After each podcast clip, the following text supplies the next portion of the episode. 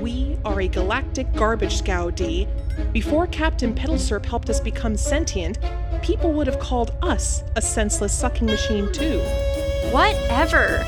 How do you propose we communicate with the space vacuum in the vacuum of space? Do you speak suck?